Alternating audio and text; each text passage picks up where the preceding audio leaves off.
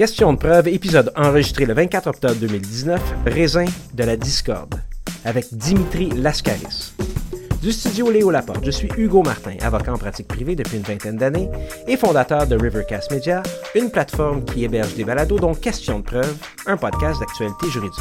Aujourd'hui à Question de preuve, nous avons le plaisir d'accueillir Dimitri Lascaris, un avocat qui a commencé sa carrière au sein du cabinet d'avocats Sullivan et Cromwell à Wall Street et qui a un parcours des plus intéressants. Dimitri, welcome. Thank you for being here. My pleasure. Thank you. So we're just uh, introducing you as a, uh, a lawyer who um, uh, started his career uh, with the cabinet Sullivan and Cromwell in at Wall Street. So can you tell me a little bit more about this? Sure. Uh, I studied at the University of Toronto, and uh, I was encouraged by a good friend of mine in my class at U of T to apply to Wall Street law firms because uh, they were paying amounts of money, frankly, which were far beyond what was being paid by Bay Street law firms. And I was a highly indebted student, as was my friend. And so I applied to several firms down there. I'd never even been to New York City in my life. And uh, I didn't know anything about the law firms. And so I got out this big Martindale Hubbell directory to lawyers in New York City. And I picked, As one does. Yes, as one does. And I picked the, the law firms that occupied the most pages, thinking that they would be the ones offering the most jobs. And I sent off 10 resumes and I got a number of interviews and uh, they flew me down uh, into New York. And I remember they, they, they, they, sent this limo out to the airport, and they took me to the UN Plaza Hotel. And when I came into Manhattan, I'd never been there before in my life. Everybody, there were so many people in the streets moving so quickly that I thought there was a bomb scare. I said to the driver, "What's happening? There seems to be such an emergency." And he said, "This is New York, baby." and so I quickly learned that the uh, pace in New York City is so I, very different from what I was accustomed I'm to. I'm kind of sorry that I ask you to take a, a taxi to um, to, to to the studio, and I didn't send a limo. Yeah, maybe next time. So Sullivan Cromwell, what what were they doing, or uh, are they specialized in anything? And what were you doing there? Well, they serve uh, corporate clients, high net worth individuals. Uh, I'd say almost exclusively. So uh, when I got there, I, I wanted to be a litigator and work in their corporate litigation department. Uh, but I soon learned that if I uh, if I was a, remained a litigator, I wouldn't be able to work in one of their foreign offices, and I really wanted to go to Paris. Uh, so after six months, I switched into the corporate securities program, hoping that they would allow me to transfer to Paris.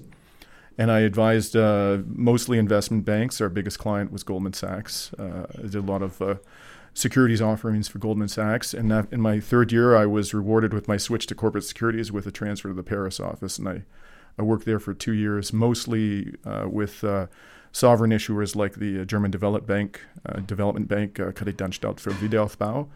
Uh, for the Bank of Greece, I did their maiden bond offering in the United States. Uh, but after four years of doing that, two in New York and two in Paris, uh, I realized that that really wasn't uh, a particularly satisfying practice of law for me. Oh, really? Okay. And I left the legal profession for a few years. Okay, that's very interesting, especially with the with the um, the, le parcours, so the, the, the the cheminement that you've done from where you were to right now, it's kind of uh, it's kind of like a, a full circle, basically, from like really high yeah. end with a lot of money to uh, a little bit more uh, activist, I would say, uh, and I guess less money yeah. coming in.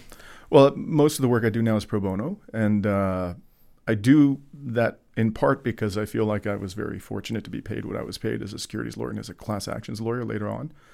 Uh, and um, this is a way in which uh, I feel I can give back to the community and show my appreciation for my good fortune because I have been very fortunate in my career. No doubt about it.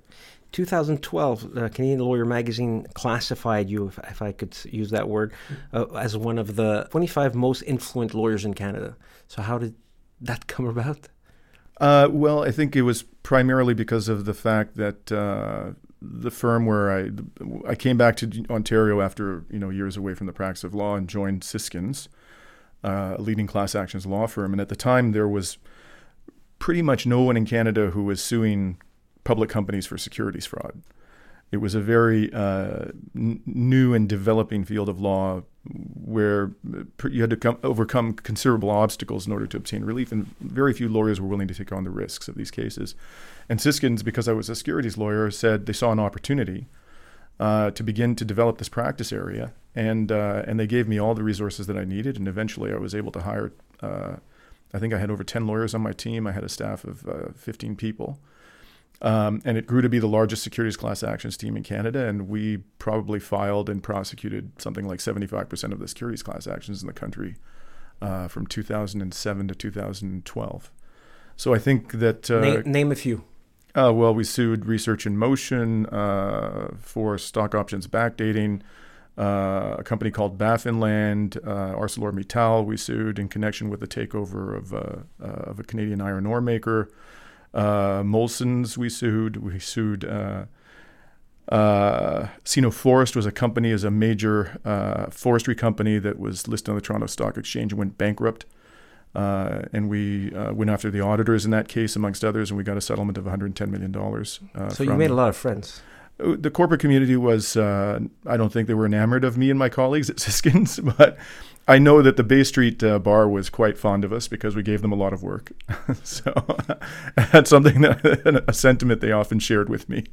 A little so. later, Canadian Business Magazine, je veux dire en français, le défenseur le plus acharné des droits des actionnaires. So that was uh, a motivation for you. Uh, yeah, you know, when I was working at Sullivan and Cromwell, I saw uh, it was a ple- it was a privilege to work there. It was uh, a, a, great education for me as a practicing lawyer. But I also saw that uh, you know the wealthiest members of society and large corporations uh, have almost exclusive access to the finest lawyers that money can buy, and and that creates injustice in our society. That creates particularly injustice in the capital markets, where investors are regularly being fleeced and they don't have any recourse any real uh, opportunity to recover compensation for their losses when they've been wronged. And so Siskinds presented me with an opportunity to, uh, you know, to right that wrong, or at least try to help righting that wrong. And uh, I'd like to think that you know we we uh, we helped to impose a certain level of discipline on Canadian capital markets that didn't exist previously. And I think it was in 2004, the the governor of the Bank of Canada, David Dodge, he described uh, the securities markets in Canada as the Wild West.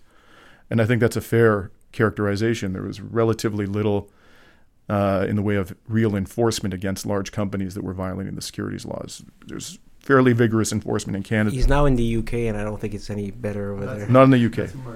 Oh, that was Mark Carney. Uh, okay. Yeah, he, well, he's the governor of the Bank of England. He's not really charged, I think, with enforcing oh, okay. the UK securities laws, but there's very poor enforcement in the United Kingdom as well. Uh, sort of this the the gold standard had been established, many thought, by the Securities and Exchange Commission uh, in the United States, it certainly was the most vigorous enforcer. But after the financial crisis, we realized that even the Securities and Exchange Commission isn't particularly vigorous about going after large, uh, well-capitalized corporations that commit securities fraud.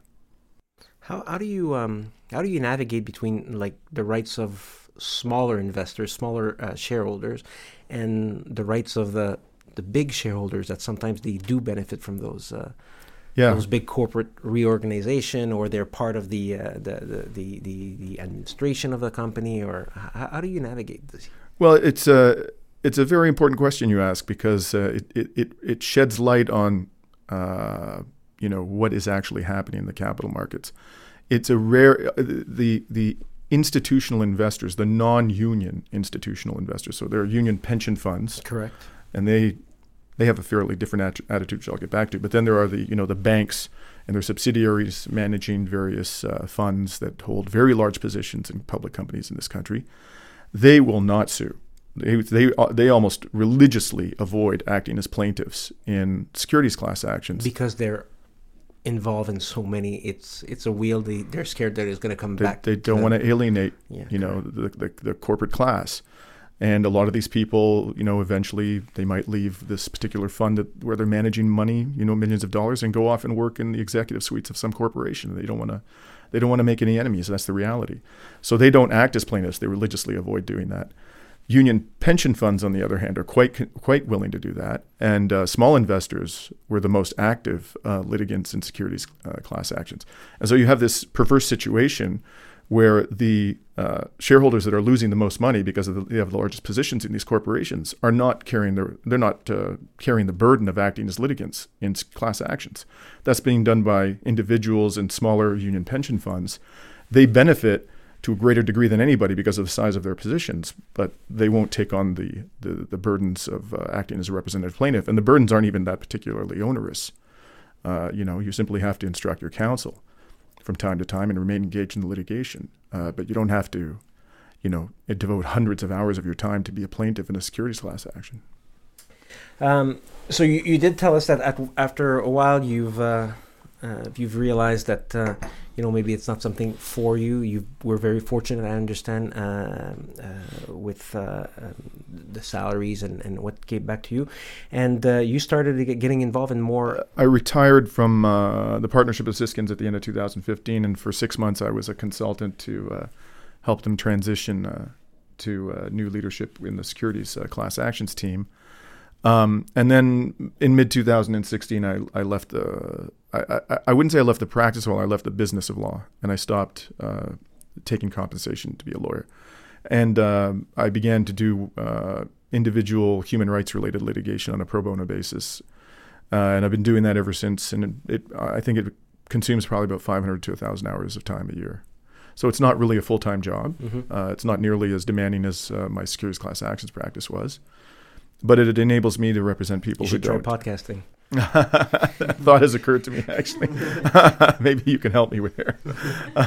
but uh, yeah, so this is something that uh, uh, is very satisfying to me, very gratifying, and uh, in many ways, I enjoyed a lot more than uh, being a securities class actions lawyer. I know that you were uh, president of the Canadians for Justice and Peace in the Middle East. Yeah. Can you tell us a little bit more about this?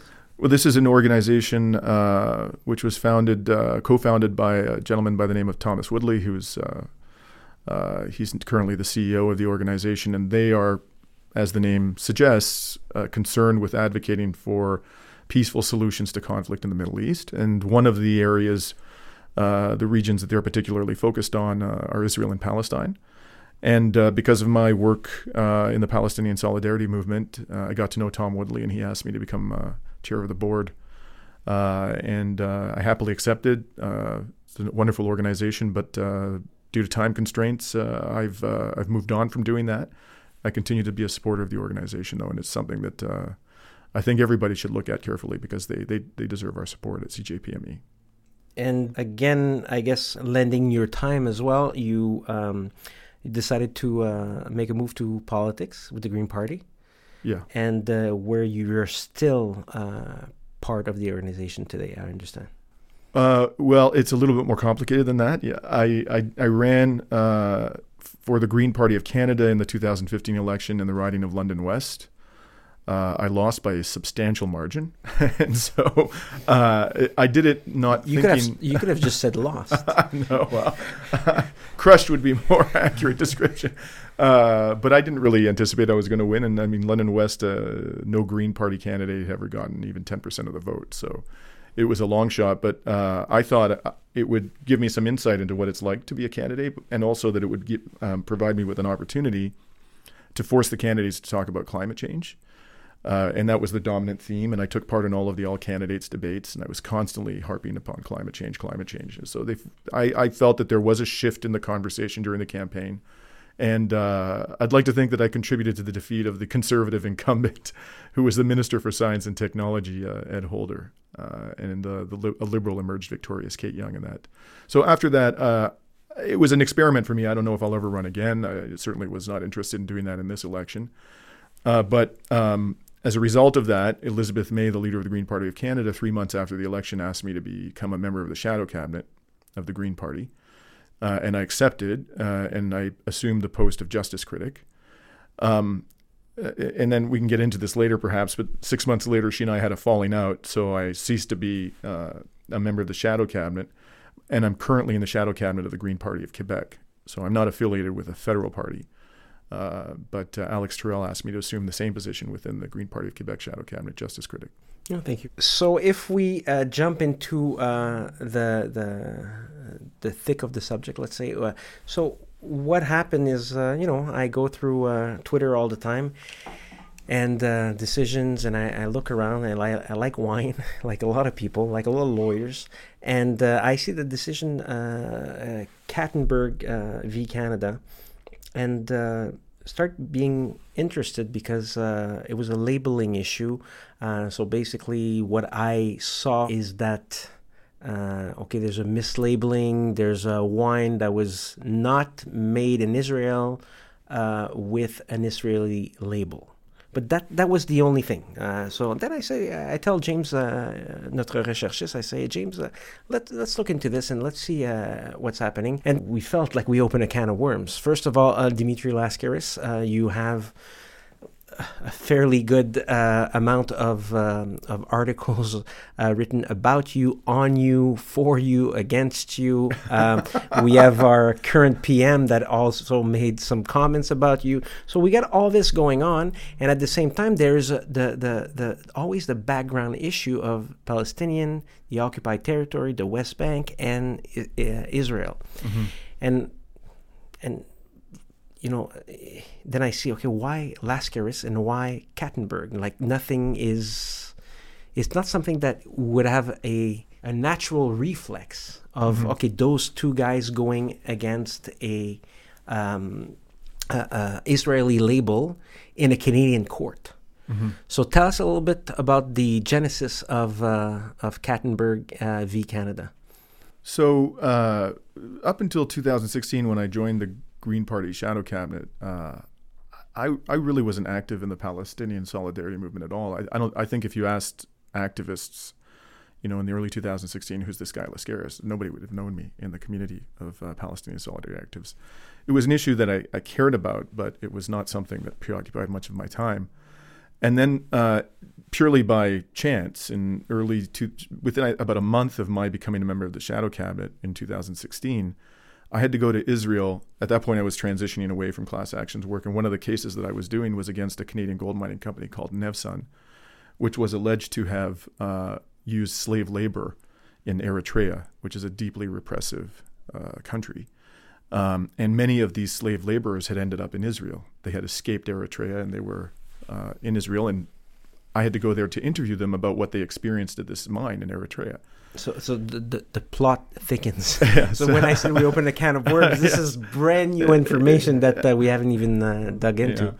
Uh, it's and really it's a, it's a it's a horrific story, and it's really quite uh, uh, sheds a great deal of light on what is actually happening on in, in the mining sector. But that's a whole other story uh, in this country. Another episode coming, maybe. Ha- happy to talk about it. It's one that has to be talked about more. the extractive sector is doing terrible things abroad. but in any event, I went there to interview uh, a number of people, and I, I had a friend, a Palestinian Canadian artist by the name of Rehab Nazal, who at the time was in Bethlehem, and uh, she splits her time between Bethlehem and Canada. And six months earlier, she had been shot by an Israeli sniper in Beth- Bethlehem while she was taking photographs of an Israeli skunk truck, which is a vehicle which spews noxious fumes on the homes of Palestinians to keep them from coming out into the streets. Um, and so she was shot. And I went there. She said, I want you to see what happened, to see the site of the crime, and I want to take you around the West Bank and show you how we live. And uh, over four or five days, I went all over the West Bank with her, and I was so horrified by what I saw that when I came back, I felt, uh, as a matter of conscience, I had to, I had to do something. And my thought was to bring forward a resolution within the Green Party calling for the party to support the use of boycott, divestment, and sanctions to end the occupation. Can and you can you? I'm sure you said it, but can you situate us in time? So what year was that? 2016 is that? That that was 2016. So that was that was around March that I went to Israel, and I came back in April, and I brought forward this resolution. And uh, one of the first things I did was I asked Elizabeth May if she would support the resolution, and she flatly refused. She said, just, uh, "Sorry for interrupting, but explain to, to us quickly what this movement calls for." Sure. The, the, the mo- basically yes. says it. BDS, boycott, divestment, and sanctions, has three goals. Uh, the first goal is to end the occupation of Palestinian territory.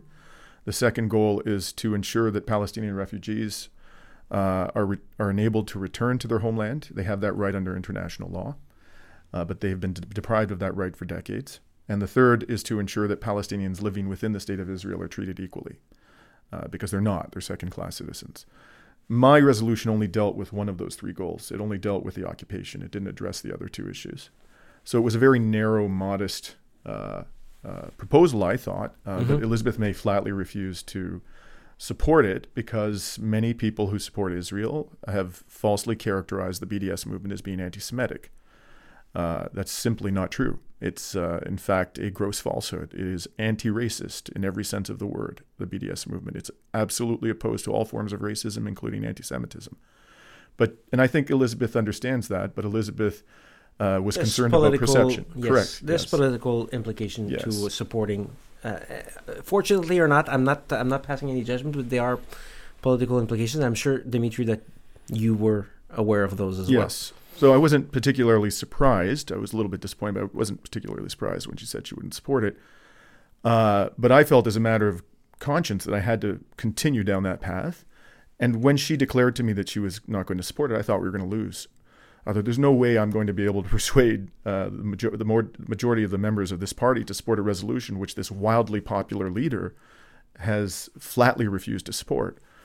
And uh, much to my surprise, uh, you know, at the convention in August of 2016, where we debated this, and Elizabeth May put considerable effort into defeating the resolution, a large majority of the members adopted it over her objection. And the next day, she uh, threatened on national television on the CBC to resign. And so the party federal council reacted very with you know considerable concern and hastily organized another convention. This is something which was virtually unprecedented in Green Party history, to take place three months later in Calgary, where we would revisit this resolution. And it was very clear that the goal was to have it repealed uh, in order to preserve, you know, in order to persuade Elizabeth to remain the leader. And in that period, a bunch of people within the Green Party came together to defend the resolution, and one of them was Dr. David Kattenberg, a wonderful human being, a science educator, a child of Holocaust survivors, uh, a, a, vigorous, passionate defender of Palestinian rights. He played a, a, an important role behind the scenes in helping us to preserve. Actually, we emerged with an even stronger resolution at the end of the day, but it didn't have the acronym BDS in it. Mm-hmm. So cosmetically, it seemed to be different, but in fact, it was even a stronger resolution. So I guess you know the result of all of that was that we all felt really excited. We thought, wow, you know, what we can do with activism, what we can do when we come together. Uh, and David said, we got to take on another battle. And I want to go after these settlement wines. And I said, What are you talking about? He said, There are wines being produced in Israel's illegal settlements and being sold in Canada with product of Israel labels on them. So the spark for your activism career or, or uh, uh, career as an activist started at that convention. I, I, I, would I would say that it actually started a little early. The climate crisis was something that I become very engaged in, and Okay. I, I took part in some civil disobedience relating to the climate crisis in 2015. So you have uh, a whole debacle with the DBS, and then you have that wonderful gentleman, uh, science educator, who's telling you, uh, "No, I have a, I have an even bigger fight. I have, I want to talk about wines." Exactly. So and, and the issue for him was the labeling. Yes. The labeling was fraudulent, and he felt that this was uh, uh, just an affront to international law, because the international community is virtually unanimous that the West Bank is not part of Israel, even Israel itself. So I'm going to stop you right now for our listeners. So just tell us uh, right away. So the labeling, uh, I know I, I, talked about it a little bit in my intro, but the labeling of the wines, just just, and then we can continue with uh, uh, how Sure. it started with. Uh, but what was the problem with the labeling of, of the wine, according to Mr. Kattenberg?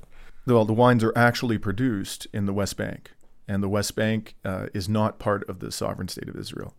It is occupied Palestinian territory, and that is absolutely clear in international law. Correct. And so he said these wines are falsely labeled. You know, you have to have accurate country of origin labels on your wines. That's required by the Canadian Food Inspection Agency and by uh, the pertinent regulations. And so I'm going to complain to the LCBO. So he tells you this. Yeah. he- I, I hope over a glass of wine. Uh, sure, it, sure, it was over several glasses of wine, but he, uh, he, exactly. well, we hope so. it said Bordeaux on the bottle, but anyways, uh, so you know, I didn't really uh, have much of a role in it at the outset. I mean, he he we talked about it. He told me what he wanted to do. I shared some thoughts with him, and then he went off and he did it. Did you know anything about Canadian Canadian labeling laws or, uh, Uh, or no, no. I, I I knew only that they had the country of origin labels have to be accurate. Yeah, just you- as anybody would know that uh, an it. Italian wine must come from Italy. Correct. Uh, but I had no no prior experience in this area. So uh, during the next six months, so he that was January of 2017. He complains to the LCBO. He's ignored for three months.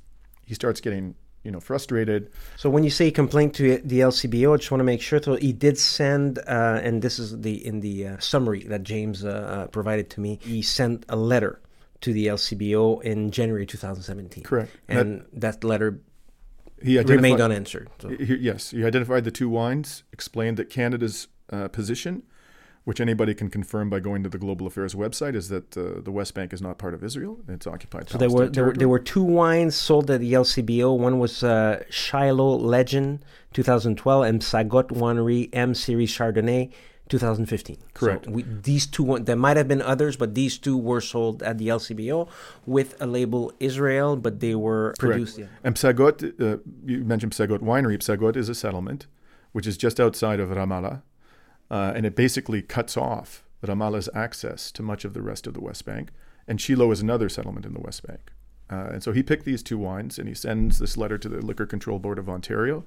After three months of silence, he demanded to know what was going on, and then they revealed to him that they had basically thrown up their hands and said, "We're passing the buck here. We need to go to the Canadian Food Inspection Agency, which is a federal agency, and ask them for their guidance." Yeah, so on March 31st, 2017, Mr. Kattenberg uh, uh, goes straight to the uh, Canadian uh, Food and uh, Inspection Agency, yeah, the CFIA. yeah, so the Canadian Food Inspection Agency, uh, l'Agence canadienne d'inspection des aliments, Right. and just talks about a problem with the labeling, that nothing special. he essentially Yeah. communicated directly to them the same complaint that he had communicated to the LCBO. And so another three months go by, approximately, no, four months. And he actually went off to the West Bank during that period uh, to uh, as part of his uh, admirable activism. And uh, immediately upon his return, he discovered from the Facebook page of B'nai B'rith Canada that the LCBO had just delivered a letter to all of the wine vendors in Ontario instructing them to remove these two wines from the shelves and uh, and directing them not to allow these wines to be sold in Canada with product of Israel labels.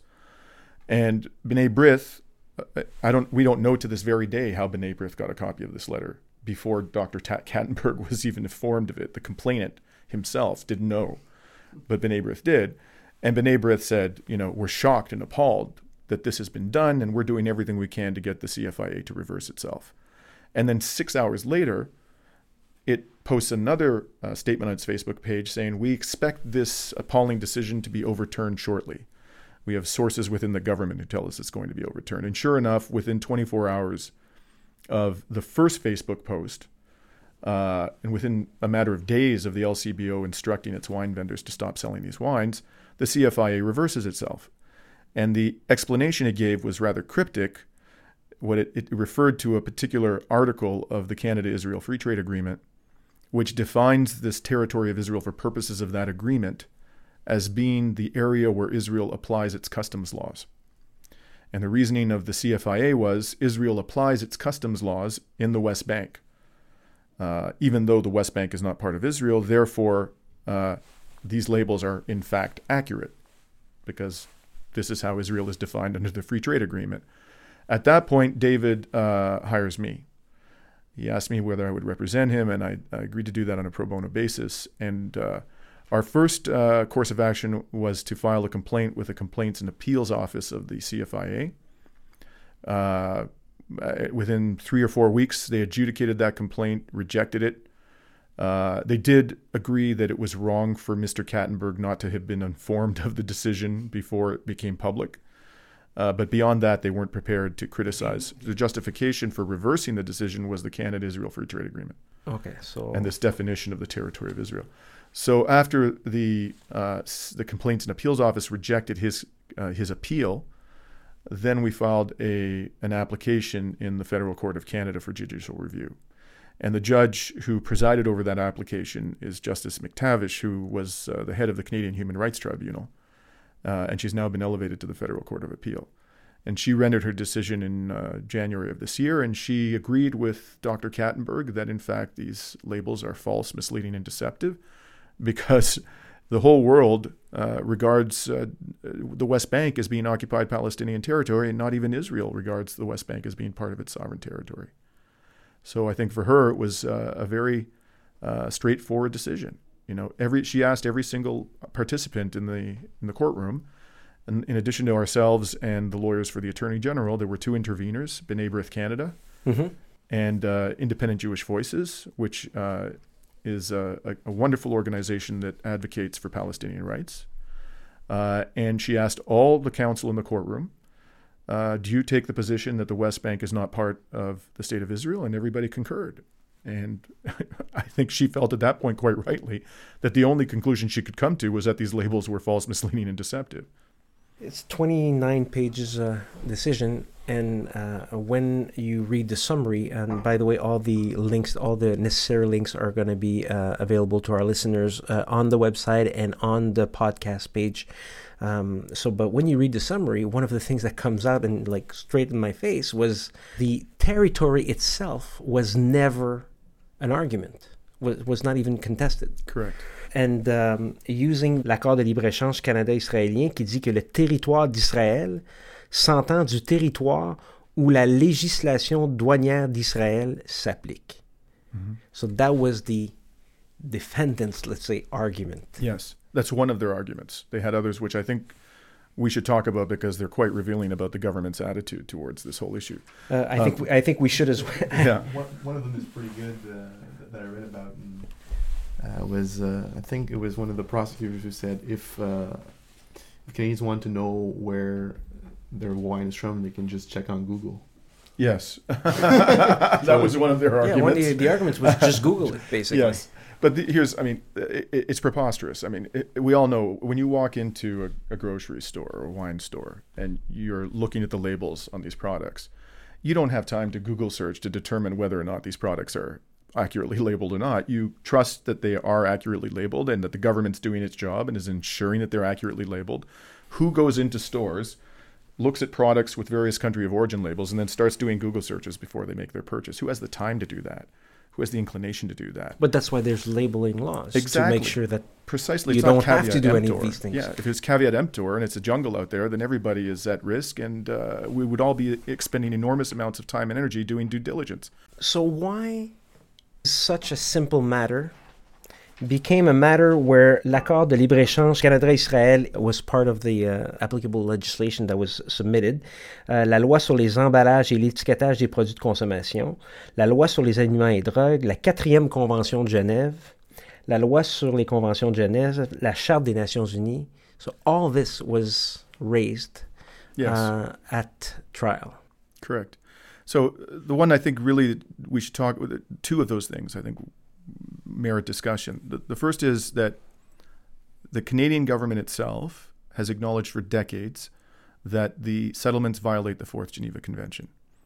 Uh, and in a particular Article 49, which has a prohibition on the transfer of an occupier's domestic population to the occupied territory. Not only is that a violation of the Fourth Geneva Convention, it's a war crime under the International Criminal Court Rome Statute. Um, and there's a provision in the Fourth Geneva Convention, Article 1, which requires the parties to the convention, which include Canada and Israel, not only to respect the convention themselves, but also to ensure that other parties respect the convention. And so our argument was that Canada, by allowing these these wines to be falsely labeled, is in fact facilitating the violation of the Fourth Geneva Convention by these settlers, these Israeli settlers. So Canada is violating Article One by taking the position it has taken. So that's that was one of the arguments we made. The other argument that we had to respond to was not one we made, and this was for me as a citizen, I was I was quite offended that the government was making this argument. They claimed that consumer protection laws in this country, the federal consumer protection laws, only relate to things that affect your physical health. So, for example, uh, if you are interested in animal rights and there's a representation made by the producer that the, their livestock is being treated in a humane way, but it turns out that they're torturing these animals and they're treating them in the most barbaric manner imaginable. Under the government's argument, you as a you as a consumer who cares deeply about animal rights would have no recourse under federal because law. Because you're not personally it's- harmed exactly, by that. Exactly. Okay. And another, to give you one more example, let's suppose that uh, you care deeply about cl- the climate crisis and you don't want to buy products that are made 2,000 miles away because of the carbon emissions involved in transporting them. You want to buy locally produced goods. And some producer lies to you and says the product was made locally, but it was made in Asia. Okay. According to the government, you have no recourse under federal law. Uh, thankfully, and I think this is one of the wonderful parts of this decision, and it goes way beyond the whole conflict between Israelis and Palestinians, the court rejected this argument and said no, consumer protection laws also cover matters of conscience. And if you as a if you as a Canadian care deeply about something that doesn't affect your health and you're lied to, you can uh, take action under the federal law. Uh, so I think that was a very important part of the decision. And that'll have implications going way beyond this particular uh, dispute. Mm, correct. Justice Mactavish here, uh, correct me if I'm wrong, uh, but distinguished from the Richardson decision in the United Kingdom. Is Yes. On, Yes. On the on the need for for for for consumers to be able to take uh, conscious decisions about what they're Yes. consuming. I, I, couldn't disagree more with the Richardson decision. This is a UK court which essentially held uh, i the circumstances were rather different here. There wasn't a complaint about by a consumer about false labels, but somebody who had taken action pursuant to the BDS movement was charged criminally, and then invoked this idea that uh, these products had been mislabeled, and the the UK court rejected this argument with rather flimsy reasoning, with all due respect. But interestingly, uh, three months ago, this very same winery, you know, were, I mentioned there were two wineries. One was Psagot, uh, commenced litigation in Europe. It wasn't two months ago they commenced it; it was a couple of years ago, um, and, and, and because the European Union issued guidance, a, reg, a regulation stating that the West Bank settlement products had to be labeled as being from settlements. Yeah, correct. So I have um, a summary of that. Yakov Berg, uh, the wealthy Israeli owner of Psagot Winery, wants to cancel a 2015 imposed EU regulation that requires member states to specifically label products as coming from Israeli settlements in the West Bank rather than Israel proper. Yes. So, so, so that a little bit of a reversal of a. Correct. And so, what does Yakov Berg, the CEO of Psagot, do?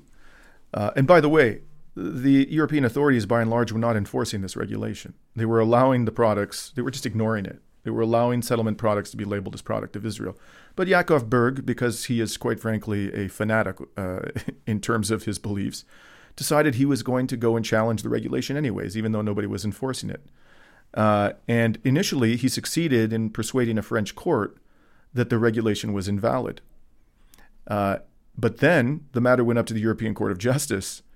And uh, two months ago, the Advocate General, whose advisory opinions to the court are usually followed by the European Court of Justice, ruled that in fact the regulation is not only valid, but that the European Union has an obligation under international law to ensure that these products are accurately labeled. And in that decision, the Advocate General criticized the decision of Richardson in the United Kingdom. and I think quite from- rightly. From what what I read, um, uh, Advocate, so that would be in June of this year. Advocate General Gerard Hogan did not mince his word. He recommended that the EU keep the regulation, saying that the settlements are a manifest breach of international law. I'm not saying it. You're not saying this. Uh, it's the Advocate General. saying it. Correct. But so has the United Nations Security Council repeatedly, International Court of Justice. unanimously. Uh, I believe it was 14 judges. Even the American judge agreed that the settlements violate the Fourth Geneva Convention, the International Red Cross, uh, the General Assembly. I mean, on and on and on. Human rights organizations such as Human Rights Watch, Amnesty International. You know, this is not. Michael Lynk said something which I think is quite appropriate. The UN Special Rapporteur for Human Rights was a Canadian law professor. He said those who say that the settlements are not a violation of the Fourth Geneva Convention are propounding a theory that is equivalent to the theory that the Earth is flat. That's how ridiculous it is. It is absolutely crystal clear. And that is why the Canadian government has agreed that the settlements violate the Fourth Geneva Convention for decades. Even Stephen Harper's government, the most pro Israel government Canada has ever had, did not waver from the position that the settlements violate the Fourth Geneva Convention. Let's go back to the uh, to the the case. Sorry. no, no, no, no, no, got it's- wound up. No, no, no, it's fun. No, not at all. Um, les questions en litige. We had la norme de contrôle applicable. Sorry, you argued that it was la norme de contrôle de l'édition correcte, and uh, the judge disagreed with you. It would have been la norme de, de contrôle de la décision raisonnable. So in our case, we have to remember that it was a administrative uh, body who rendered the decision. So we need to, as an expert court, you said, well, that should be the la règle de la décision correcte. Right. So why did you go there? Was it because it was the easier argument? Uh, well, uh, certainly it's an easier standard for the complainant to have to meet, no doubt about it. But the basis of the argument was that, and the record on in this regard was absolutely clear. Uh, you know, the government um, submitted in opposition to our judicial review application a an affidavit from the official in the complaints and appeals office who had dealt with us when David Kattenburg uh, complained, and he was cross-examined. And one of the things that we learned was that the CFIA did not actually make the decision uh, that these wines were properly labeled. What happened was it deferred completely to Global Affairs Canada, and somebody who very high up in the Privy Council's office uh, told the told the CFIA that the Canadian Canada Israel Free Trade Agreement uh, essentially enabled or authorized uh, these products to be labeled as product of Israel because of the way it defined Israeli territory for purposes of the Greek. So, so excuse me. So you, in the cross examination of the gentleman who oversaw the complaint, uh, you learned that not only it was not enforced, but it was actually correct to label these wines as Israeli wines. What his testimony was that we uh, when and it you're comes not to matter, you're not quoting you're going no, out, I'm paraphrasing. Out of, exactly and yeah. you're you're going out of memory as well but uh, yeah but but I think I don't think the government would dispute this I'm quite confident about that his testimony was the CFIA was in no position to uh, decide whether or not the West Bank is part properly called part of Israel or not. Uh, they sought guidance from Global Affairs Canada, and they were entirely dependent upon the decision of Global Affairs Canada in that regard. So when Global Affairs Canada came back to them and said, "Well, yes, it's true." We do regard the settlements as a violation of the Fourth Geneva Convention. We do not regard the West Bank as part of Israel. But there's this clause in the Canada Israel Free Trade Agreement which makes this all fine the CFIA simply took the word of Global Affairs Canada. So, in fact, it was not the tribunal, this was our argument, it was not the administrative tribunal which made the decision, it was Global Affairs Canada which made the decision. And so, why should you defer to the expertise of the Canadian Food Inspection Agency? It simply wasn't employed in this case. And so, the judge, as you as you've noted, did so not. Did you agree. did you did you change your argument midway after cross-examining no. the guy?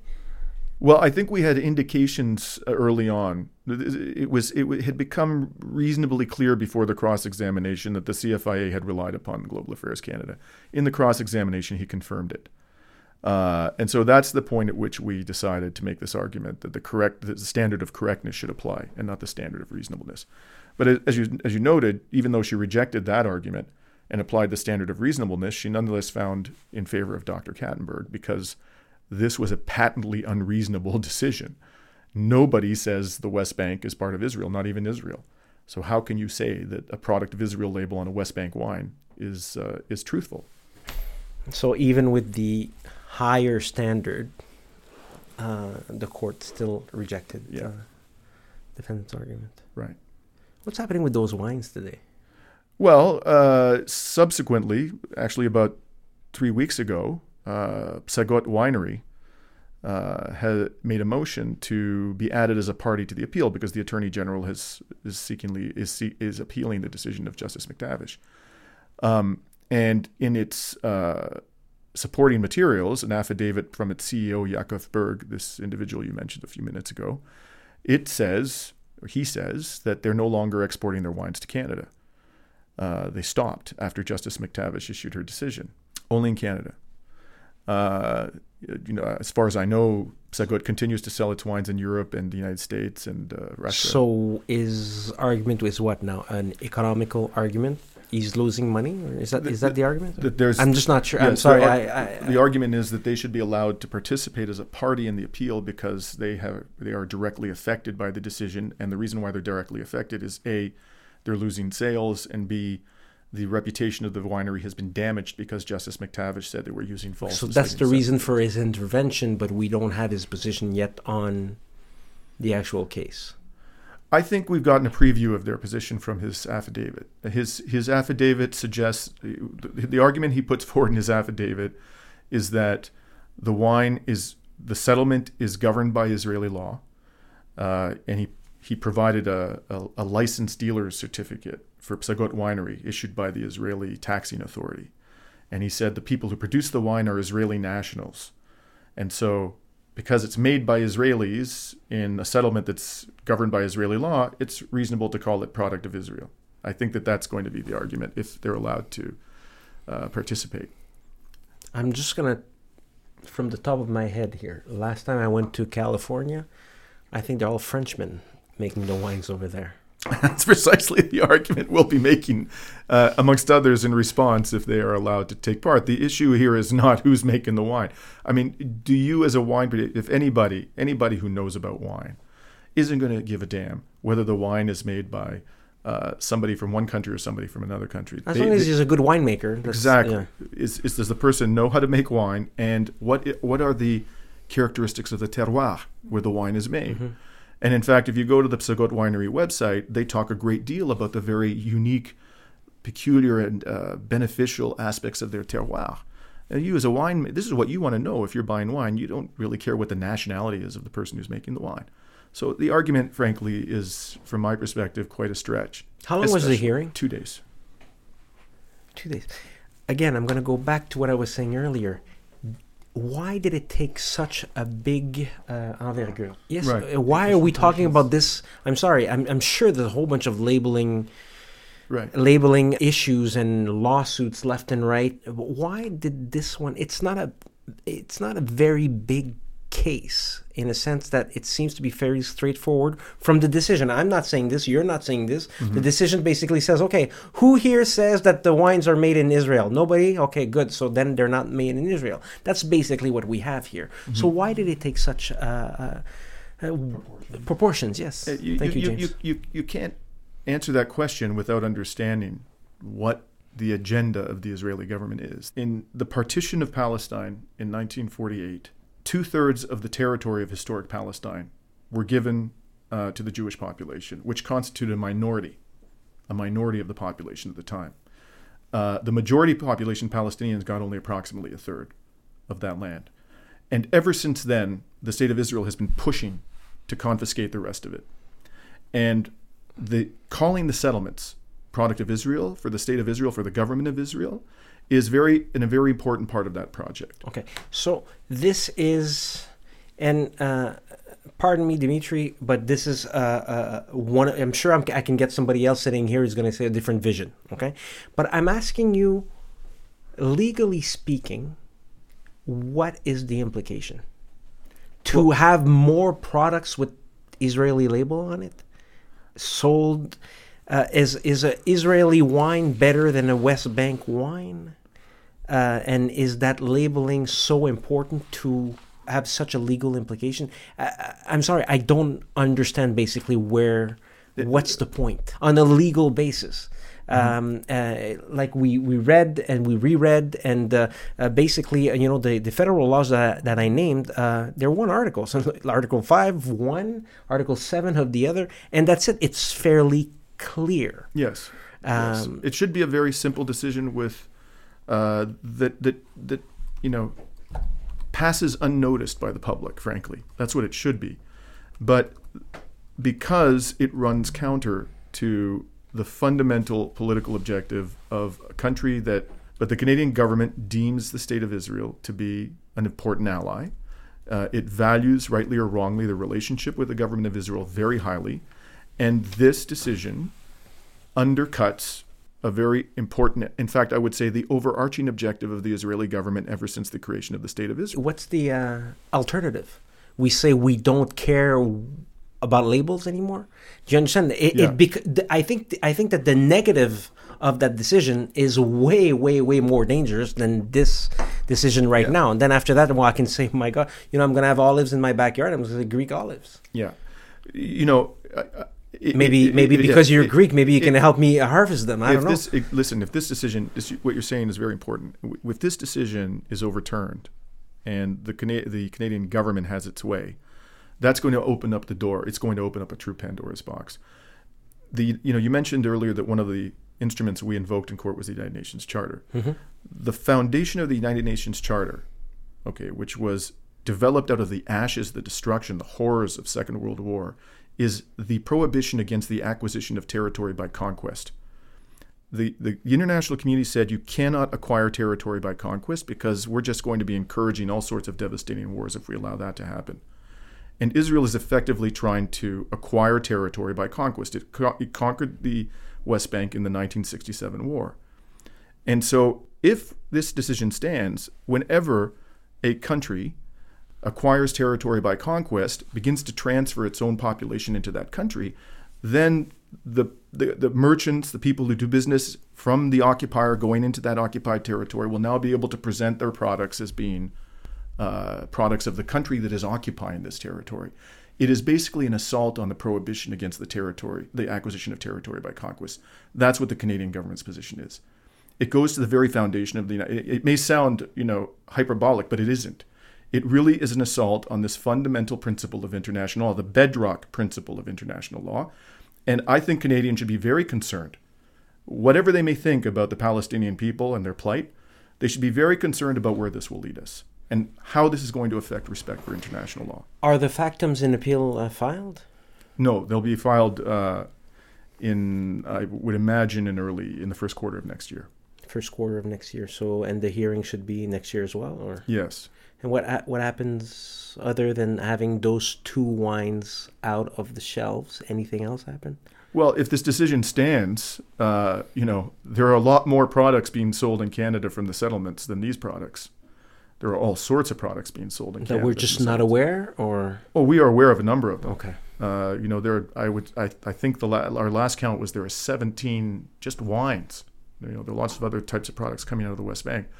There are 17 wines uh, being sold in Canada across the country from occupied territory, territory occupied by the state of Israel, that are being pr- represented as product of Israel. Uh, and so all of these products that have labels of product of Israel on them that are coming from occupied territory are going to have to be relabeled if this decision stands, and that's exactly what should happen. They should be relabeled.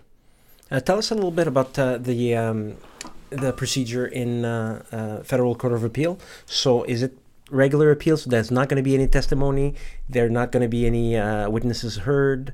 Uh, is am I correct? Yes. It, well, it, it, it, there, it should be based entirely on a paper record, and it should be based on the existing paper record. But uh, as I mentioned, Sa- Sa- Psagot Winery is seeking to be added as a party, and what they want to do is to file fresh evidence. Uh, so if they are allowed to do that, then the evidentiary record may well change quite significantly. Okay. And what is the possible outcome? It was an application. Okay. So, uh, you know, again, assuming that Psagot is not allowed to put new evidence to the record, we will be going in front of a three judge panel of Federal Court of Appeal with exactly the same evidentiary record as Justice Mactavish had to consider. And we'll make our arguments. And after that, uh, you know, if, if there may well be an attempt to, to appeal this to the Supreme Court of Canada, it wouldn't surprise me at all if, uh, if we end up there one day. Psagot Wine, one of their um, argument in UUK. So in all the maps of the world for 3,000 years, it has been written that here, the West Bank, is Israel. Everyone knows where Israel is. So that's one of the arguments. So Well, are we expecting this? Uh, first, yes, I think we are going to hear that argument if Psagot is uh, is allowed to become a party. Uh, first of all, I don't think that's true. If you look at lots of maps, what you'll see is Palestine. that's what it was called for a very, very long time. Uh, but let's suppose for a second that uh, you know Yaakov Berg has a point, and the point, and I, I don't, I don't dispute this. I don't dispute at all that the Jewish people have a very important bond to Jerusalem and to other parts of what was historic Palestine, and and I'm quite prepared to acknowledge that there has been at least some continuous presence of the Jewish community in what uh, is now Israel today in the West Bank for centuries, absolutely. But that doesn't entitle people who uh, you know are returning to Israel to dispossess the Palestinians of their land by force and to render them stateless.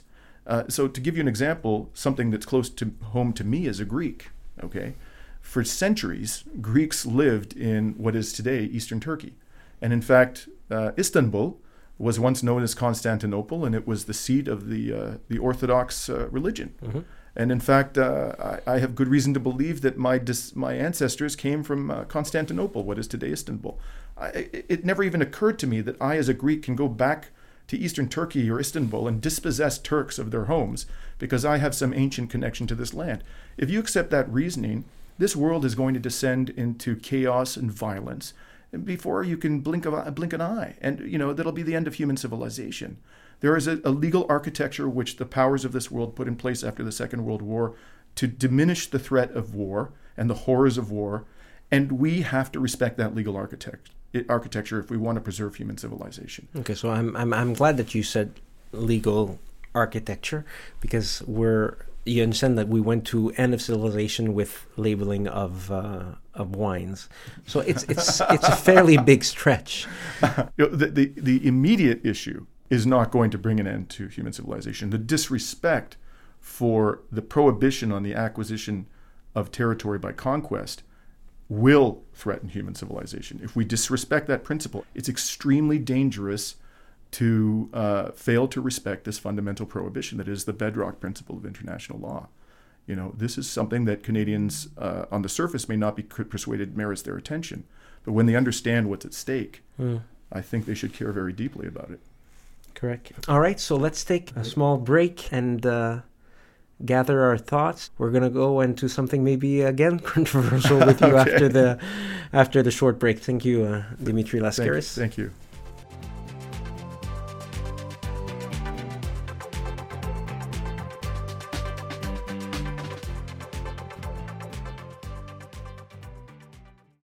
Cette annonce vous est présentée par Rivercast Media.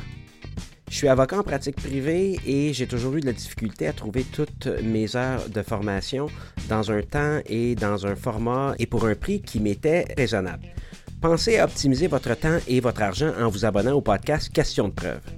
Sur votre plateforme de podcast préférée, Apple, Google, Spotify, recherchez simplement Question de preuve et cliquez sur le bouton S'abonner ou Subscribe. Vous pourrez ainsi écouter tous les épisodes gratuitement directement sur votre téléphone intelligent dans la voiture, au gym ou pendant votre heure de lunch. De plus, vous y verrez apparaître automatiquement les nouveaux épisodes dès leur sortie sans aucune intervention de votre part. Pour les juristes qui nous écoutent, vous abonner à Question de preuve, c'est aussi une façon d'obtenir toutes vos heures de formation continue pour aussi peu que 300 En effet, notre promotion d'automne vous permet de profiter d'un tarif équivalent à 10 l'heure de formation. Reconnu par le Barreau du Québec et la Chambre des notaires du Québec, nos formations en podcast vous permettent de réaliser vos heures de formation tout en relaxant à la maison, lors de vos déplacements, en vous entraînant au gym et pourquoi pas en promenant votre chien. Vous trouverez tous les détails sur notre site internet rivercastmedia.com question de preuve. Abonnez-vous rivercastmedia.com, question de preuve.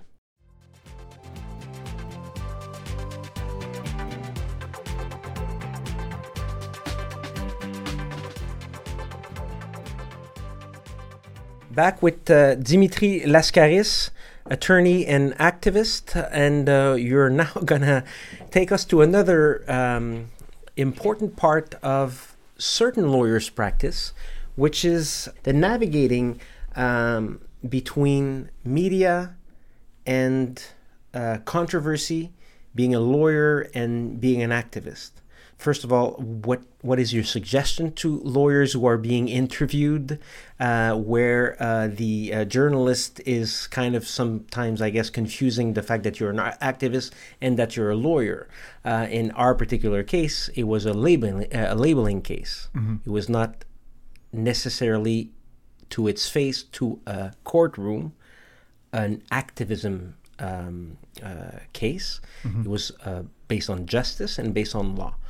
So, what do you say when a journalist uh, comes and asks you questions that are uh, maybe on the line between uh, they want to get a, a, juicy story as an activist mm-hmm. and the fact that you're actually an attorney representing a client? You know, it, it's a very uh, it's a difficult uh, balancing act uh, because on the one hand, you know, uh, we as lawyers are taught that we're not supposed to be arguing our case in the press. Uh, the place to do that is the courtroom. But on the other hand, uh, we also have to be mindful of the fact that in order for the work that we do as uh, advocates for human rights causes or whatever it may be that we're advocating on behalf of, our ability to make a difference depends upon the public being made aware of what is happening in the courtroom. And so, you know, the way I try to strike that balance is uh, when I speak to the press about um, about the things that I'm litigating that the press takes an interest in, I try to make sure that I note what the other side's arguments are. Uh, you know, don't misrepresent the evidence. Don't misrepresent. Be very careful about that. Be very careful about accurately representing what the position of your adversary is. Be very careful about stressing that the final decision will rest with the judge, uh, and uh, as it should.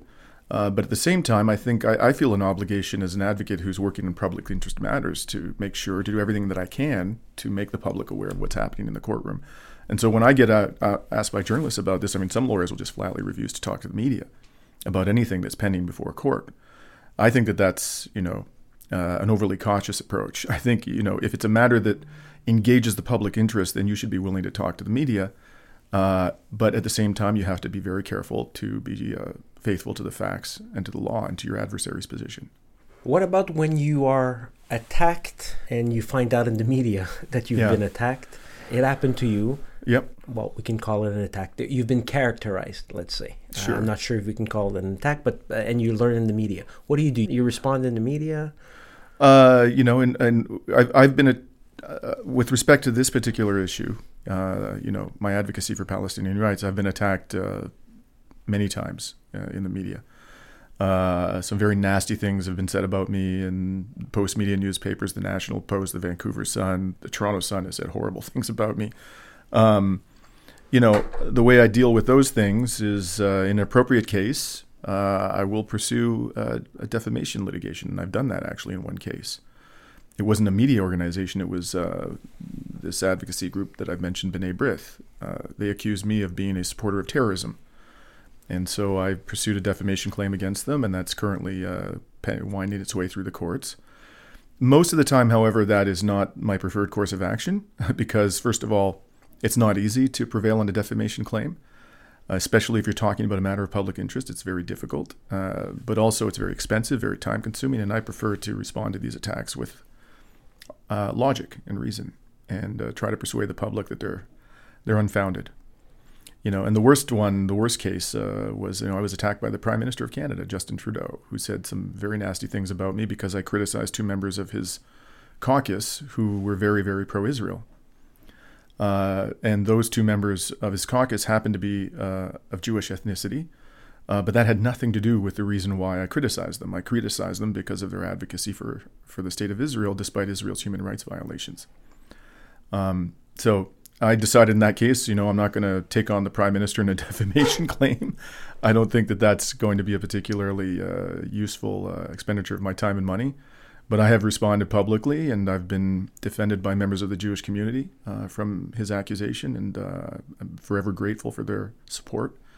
Uh, and I think that in that case, that's the better way to go. So how does that work? Uh, when uh, you're attacked by the prime minister, I guess you get a phone call from a from a journalist, or you actually you call the journalist yourself and you defend yourself mm, publicly. I, I've never in these circumstances had to pick up the phone and call the journalist. I mean, when, you know, when you're attacked by uh, somebody like the prime minister, uh, in, inevitably the calls are going to come in. So, uh, do you consult with attorney PR firms in no. any way for? I mean, when I was a securities lawyer, when I was a class actions lawyer, uh, you know, at the very beginning of my career, uh, I, I actually got some training uh, in how to deal with the media. That was within the first year or two of my practice. Uh, after that, I never consulted, or maybe once or twice on some big cases, some class actions. In the context of this work that I've been doing since I left the class actions practice. No, I think I just sort of rely upon what I learned in the course of being a class actions lawyer about dealing with the media. And it is very important to understand as a lawyer how the media works. You know, very, very important. Uh, so your suggestion would be to get some kind of a uh, uh, formation, some kind of a absolutely if, if training you, on media relations. If you believe that the media is going to take an interest in the work you're doing, then it is really important to uh, not just uh, understand how to respond to questions, but you have to understand how journalists operate and the pressures under which they, uh, the, the, pressures with which they must deal, their deadlines, uh, their editorial pressures, uh, financial considerations. And once you get inside the head of a journalist, then you can avoid making the kinds of mistakes that can get you into hot water as a lawyer. That's interesting. I'm not sure what kind of cases I can get as a commercial litigator uh, that would get me in the hot water the way it seems to get you. I don't think you'll attract all the press attention. the kinds of cases you. Dimitri Lascaris, uh, last question regarding the um, labeling case. Um, if there would be something you would like to redo or do differently, what would it be? Uh, well, I would really like to have some uh, uh, some some information came to light recently that I would really like to have before the court, uh, and that is that uh, one of these uh, wineries, the Psagot winery, has been built, and there's apparently quite significant evidence of this, which I only learned of about three months ago, on land that is privately owned by Palestinians, and it's just been basically stolen. And the illegality of that is so flagrant that the Israeli government apparently has issued a demolition order against the house of the CEO of that winery, uh, Yaakov Berg. And uh, the demolition order has not been implemented in over 10 years but nonetheless there is a demolition order because of the illegality. So if i if i you know if i could do it differently i would get that before the court and i'd also get testimony directly from palestinians themselves who have been dispossessed of their land as a result of this winery So it sounds more like a wish. So would you Yeah. like? So I'm going to ask you uh, the same question but differently. So are you telling me that you should have done more investigation? Uh, well, no, I think I think we have a, a more than adequate evidentiary record, but I think it could be better. The problem is we're dealing with a part of the world where you know I don't speak the language. The legal system is very different. We had very limited resources. You know, as I said, I'm doing this pro bono. David Kattenburg doesn't have the ability to hire investigators and to dig up uh, archival material in West Bank and Israel. So we had to deal with those limitations. But yeah, in an ideal world, I, I would like to have that evidence in front of the court. Mm. Economic limitations are part of most lawyers' um, uh, regular practice. Absolutely. It's it's very rare that you're going to have un- unlimited funds and uh, Yeah. Unlimited resources uh, to investigate and to get the proof prior to trial. Right, and th- this is one of the big, uh, you know, one of the f- very serious flaws in our justice system is that there is frequently a grotesque imbalance in the resources of the litigants, and you'd be fooling yourself if you didn't think that that affects outcomes. It has huge, uh, you know, when you have a, going up against a, a public company that has five hundred billion dollars of market capitalization, can afford to hire, you know, the ten best experts in the relevant fields. And Forget about client- hiring them; just put them on retainers, so you cannot have access to those. Uh, I can't tell you how many times that's happened. Yes. and you know your client is a small investor who lost three thousand dollars and has a mortgage on his uh, you know two hundred thousand dollar home. You know to think that that is not going to affect your ability to win is, is is naive. It does, and so we're seeing consistently every day in this country, and it's not written about. It's happening every single day in this country. Litigation outcomes that are not just because of the imbalance in the resources of litigants. It's not particular to this country, however. You've Uh, uh, worked. You've worked in true. New York. Must have been. Uh, even worse even worse except the one the one thing about the united states i must say this about the us legal system is they don't have adverse costs you know so if you as a litigant take on a large corporation and you lose you don't have to worry about having to pay a $500000 cost award to the corporation that is a, a, a huge uh, deterrent uh, to small investors or others consumers who have been injured by corporate misconduct trying to get relief through the court system the threat of an adverse cost award what would be your solution to this? I think in certain types of cases there should be no costs, absolutely none. I also think that lawyers need to make less money, frankly, and they should be forced to devote a very significant amount of their time to doing pro bono work. In Ontario, the costs are they based on percentage of the file, or Yes, uh, uh, usually the court will award what's called partial indemnity costs, which Okay. is probably in the range of about 20 to 40 percent of the actual uh, costs of the uh, the winning litigant. Okay. So you know uh, there have been cost awards in class actions that uh, have exceeded a million dollars given against plaintiffs in class actions. Uh, so So we don't have that in our the code of civil procedure anymore. mhm. However, I've heard that it's still being negotiated in uh, yeah, in some Well, cases. the Quebec has, uh, uh, on the whole, the Quebec legal system is, is in my experience, much more uh, uh, evenly balanced as between. Uh, I agree. Poorly, so, poorly resourced litigants and large corporations. Yeah. absolutely. I wish we in Ontario would move in that to agree. direction. Uh, and then well. substantive law, like the Consumer Protection Act in Quebec, is wonderful relative to the other provincial acts. It's very strong legislation, so uh, you know a lot can be done by our legislators in that regard.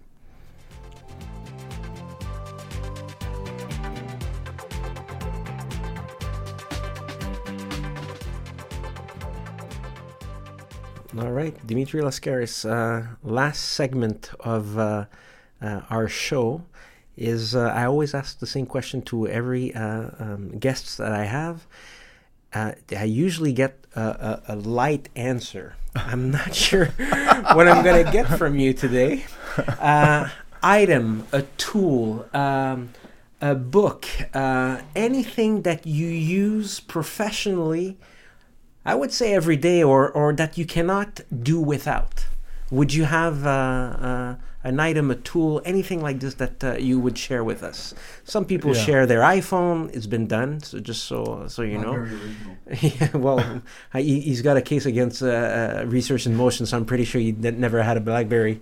I did actually. You did. I jettisoned it after after that case, but uh, yeah. So uh, it's not really like a physical thing. You know, uh, I have a very um, uh, it's an embarrassing habit of of articulating arguments out loud constantly, and so I find with myself oftentimes I'll be walking in the street and I'll be Talking to yourself. yeah It's- absolutely it, it I get caught all the normal time these yeah. days because everybody has those like wireless headsets. Yeah, but I'm not wearing a wireless headset when I do it, so that can be quite embarrassing. I've been, and you know, I'm sitting here like you know, articulating, argu- arguing things, right? Whether you're doing it written or in oral is a craft, and you can constantly improve and improve, uh, you know, the quality of your argument. So I do that by talking out loud, and it can be quite embarrassing. But I, I honestly, I, I can't imagine not doing it because it's such a such an important uh, for me. It's an, such an important method for making my arguments as effective as possible. So I really, other than that, I can't. No, uh, that's that, that's actually very good. It's like uh, like you've surprised me again, Dimitri. I thought you were gonna come with something. Uh, No, I don't have anything profound to say. I'm sorry. no, that was profound. That's uh, that's better than an iPhone. yeah, uh, not when it happens to you. Believe me, my my kids are constantly horrified that, that someone's going to go up to say, you know, your father's always talking to himself in the street. I mean, is he losing his mind or something? but anyways, Alors de mon côté cette semaine, c'est pas un outil que je me sers constamment dans ma pratique, mais je vous invite à consulter le site du ministère de l'Agriculture, Pêcherie et Alimentation Québec, la MAPAC, sous l'onglet Conseils pratiques, étiquetage des aliments. Tous les produits préemballés doivent porter une étiquette. Celle-ci permet de connaître le nom et la nature du produit, la date limite de conservation, la liste des ingrédients et de leurs constituants par ordre décroissant d'importance, la quantité, l'origine du produit, le nom et l'adresse du fabricant, l'état du produit, par exemple, lorsqu'ils sont décongelés, les viandes, les produits marins et leurs sous-produits doivent porter la mention produit décongelé. Euh, certaines étiquettes peuvent aussi préciser la date d'emballage, le mode de conservation, euh, le numéro de l'eau, la valeur nutritive. Donc, euh, ça nous donne une bonne idée. Et là, lorsqu'on on est sur ce site-là, il y a aussi une version mobile sur la sécurité des aliments. Donc, si vous allez sur la version mobile, vous avez une carte qui peut euh, vous aider à trouver les condamnations des établissements alimentaires qui ont été condamnés par la MAPAC. Et il y a aussi une, une liste de rappels d'aliments. Dans le même ordre d'idée, je vous invite aussi à consulter le site de l'Agence canadienne d'inspection des aliments. Euh, il y a une trousse d'outils pour les entreprises alimentaires. Donc, euh, aux juristes, vous pouvez euh, dire à vos clients d'aller consulter la trousse d'outils pour les entreprises alimentaires qui est produite par l'Agence canadienne d'inspection des aliments afin d'aider les clients à se conformer au règlement sur la salubrité des aliments au Canada, qui s'applique généralement aux entreprises alimentaires qui importent des aliments ou conditionnent des aliments à des fins d'exploitation ou de commerce notamment interprovincial, puisque c'est le site fédéral. Toutefois, certaines exigences en matière de traçabilité, d'étiquetage et de publicité s'appliquent également aux entreprises alimentaires qui font du commerce intraprovincial. Donc, euh, il y a des tests pour découvrir si l'entreprise doit se conformer à des nouvelles exigences, savoir s'il faut obtenir une licence, si on doit obtenir des registres de traçabilité et si l'entreprise doit établir un plan de contrôle préventif. Donc, le site de l'Agence canadienne d'inspection des aliments est une excellente source aussi en lien avec ce dont on a parlé aujourd'hui et qui va certainement pouvoir aider votre clientèle.